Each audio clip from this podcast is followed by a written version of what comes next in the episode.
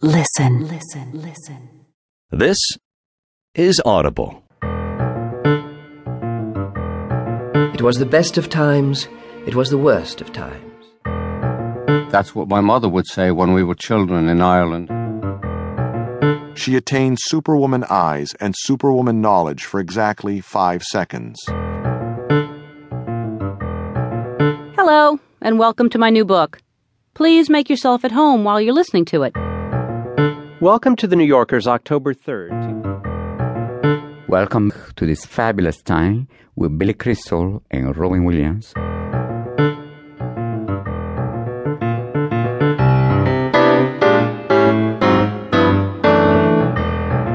To be or not to be? That is the question.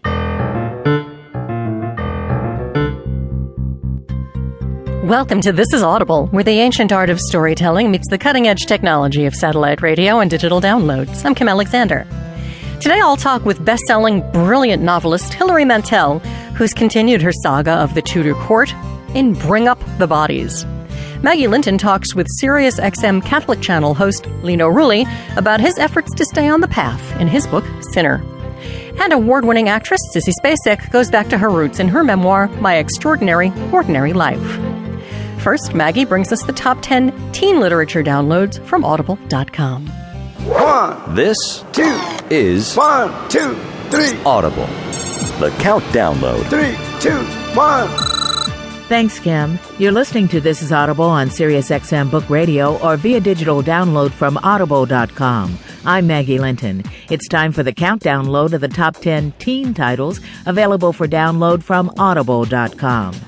Eragon was a poor farm boy, but different. He had a dragon named Saphira and was also a dragon rider and shade slayer. Now he has to save civilization. His adventure is number 10, Inheritance, The Inheritance Cycle, Book 4 by Christopher Paolini. 13 year old Charlie Bucktin is drawn into a scary situation by an outcast kid from a small mining town. How he and this fearful and suspicious town changed during a sizzling summer is the ninth ranked Jasper Jones by Craig Silvey. The Morpheus Road trilogy comes to a close as longtime friends Marshall Seaver and Cooper Foley fight off a vengeful spirit as they try to stop the collision between the living and the dead. In eighth, The Blood, Morpheus Road, Book 3 by D.J. MacHale. A little beaver and a hedgehog fight to save their friends from a strange and mysterious creature named Retsnum. The second in a new magical fantasy series is number seven, Beaver Towers, The Dark Dream by Nigel Hinton. While seeking answers to change in behavior and cravings, 18 year old Caitlin Paine finds herself in the center of two warring factions hidden underground in New York City. Vampires, love, and lots more are all part of the sixth ranked Turned, Book One in the Vampire Journals by Morgan Rice. Number five on the countdown for teens is a case of cyberbullying gone bad.